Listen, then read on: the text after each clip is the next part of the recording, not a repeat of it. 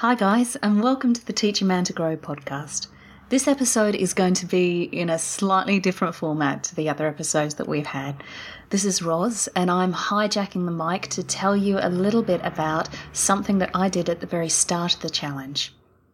At the beginning of the challenge, Tony dropped by my place with about eight litres of thickened cream that he'd got through dumpster diving. He'd asked me to help him out by turning this into some products that he could keep and use throughout the challenge.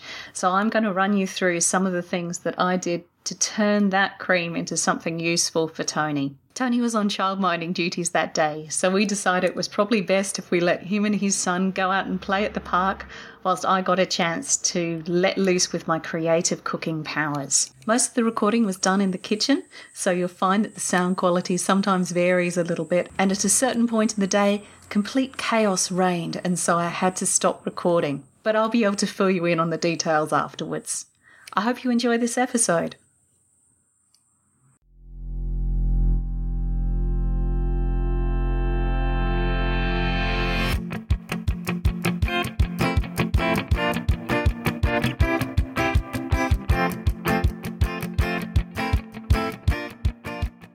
What we have on the list of things to do, we've got to do a mascarpone cheese, a large amount of butter, possibly with some flavoured butter.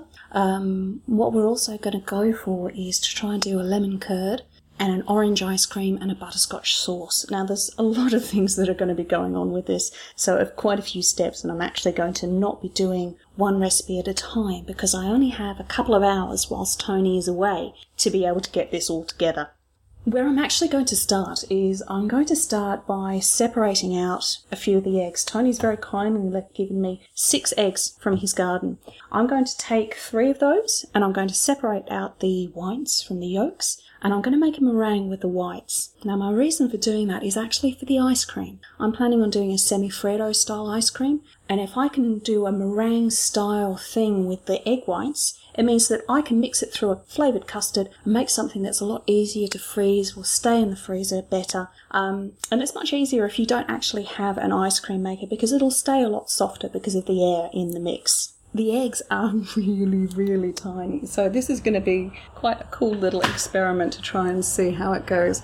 Just grabbing a bowl.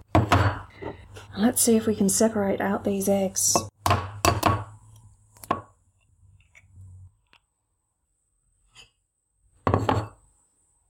The yolks are a beautiful white colour. And I've never seen an egg this small that wasn't a quail's egg. Okay, I'm actually going to keep the eggshells to one side. Um, I don't personally compost them at the moment, which is probably a bit slack on my part, but I might see if Tony's going to use them. Alright, so I've just lined up my mixer. With the mixing bowl, it's a good idea to do a vinegar wash beforehand. It needs to be super spotless clean. I'm hoping mine's good enough right now, and that's the reason why I'm doing this first, because I want those meringue whites to really stiffen up well. And if the mixing bowl is clear, then I've got a much, much greater chance of getting them working. What I'm also going to do after I've done a little tiny bit of mixing is add some lemon juice and then finally a spoonful or so of sugar just to try and make sure that those egg whites stay really nice and stable because I'm not going to use them immediately and I don't want them to collapse after they've reached that high peak stage. So there's been a little change of plan. I thought I'd laid aside some orange peel to be able to make into orange ice cream. Turns out I hadn't. So what I'm going to do is I'm going to switch over the ice cream. So I'm going to make use of the butterscotch sauce that I'm making a little bit later. So we'll make a lovely butterscotch ice cream. A quick note from present day me. It turns out that I had actually kept the orange peel aside to make the orange ice cream. I found it in the back of the fridge about two days later. The next step in my process is to have a look at the mascarpone.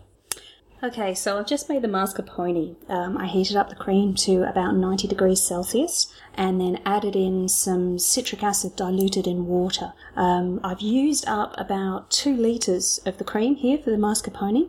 I'm going to cover everything up now. I've made it up into two portions because I've made a deal with Tony that I get to keep half of the mascarpone and a couple of other things as well. So I've made some for me and some for him. Just going to put the lid on his container, put some cling wrap over mine. This will need to sit for about 12 hours, so it's going to be a little bit unpredictable as to whether it's actually going to work. But what I'll do is I'll provide Tony with a cheesecloth, and in 12 hours' time, if everything's set, he gets to drain this out through a cheesecloth and hopefully come away with some lovely mascarpone cheese. Okay, the next thing that's on the list to make is that ice cream. I'm going to start by making a basic custard, um, and to that I'm going to fold back in those egg whites that we had earlier. I'm going to whip that up as much as I possibly can. Um, I'm going to spoon in the butterscotch afterwards to make a little ripple effect through it. But let's start by making that basic custard. I'm going to use about another two litres of the cream to be able to do that, so it should make about two litres of the ice cream. So let's get started. Two litres of the cream, some sugar, and the two reserved egg yolks that we had from earlier on when we made up the meringue.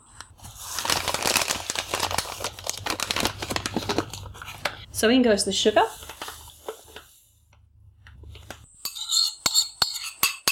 And in goes my reserved egg yolks. Next, I'm going to add in my cream.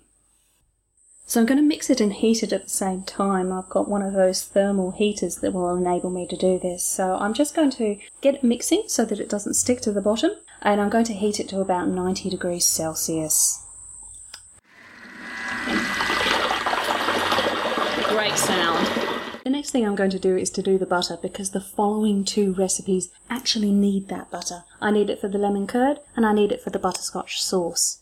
Now I'm a little bit worried about doing this um, because the cream has a thickening agent added. It may not actually work. So I'm just going to try and do it a litre at a time just to see whether I can get it churning and get it happening.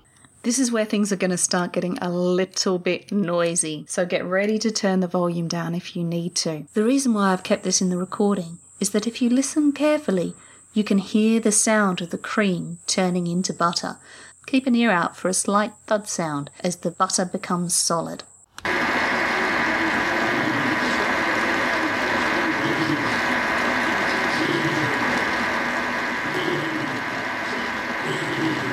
Now it's going to get even louder.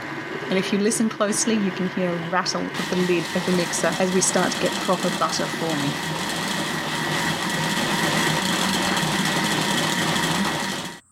This is the point at which I stopped recording, mainly because it was taking so long to churn the cream into butter. It was taking at least three times as long as it normally would do, so that thickener was really having an influence. I churned three lots of the butter, and I actually found that the first eventually came together into butter. The second, after about 45 minutes, was showing no sign, so I gave up, threw that out, and started again. And the third lot seemed to go probably just about the same as the first. This was a bit of a surprise for me.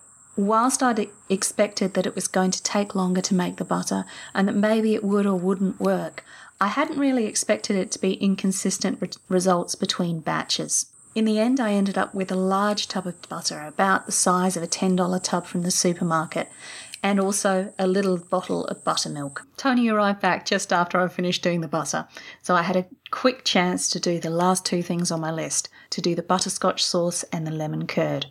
I was really pleased with how well the lemon curd worked, especially. I used up the remaining eggs that I'd got from Tony, as well as some citrus that he'd got from doing his gleaning. With the butterscotch sauce, I divided it in two. Half went into the ice cream, and half I kept aside so that he could use it on pancakes or banana bread or whatever else he was having.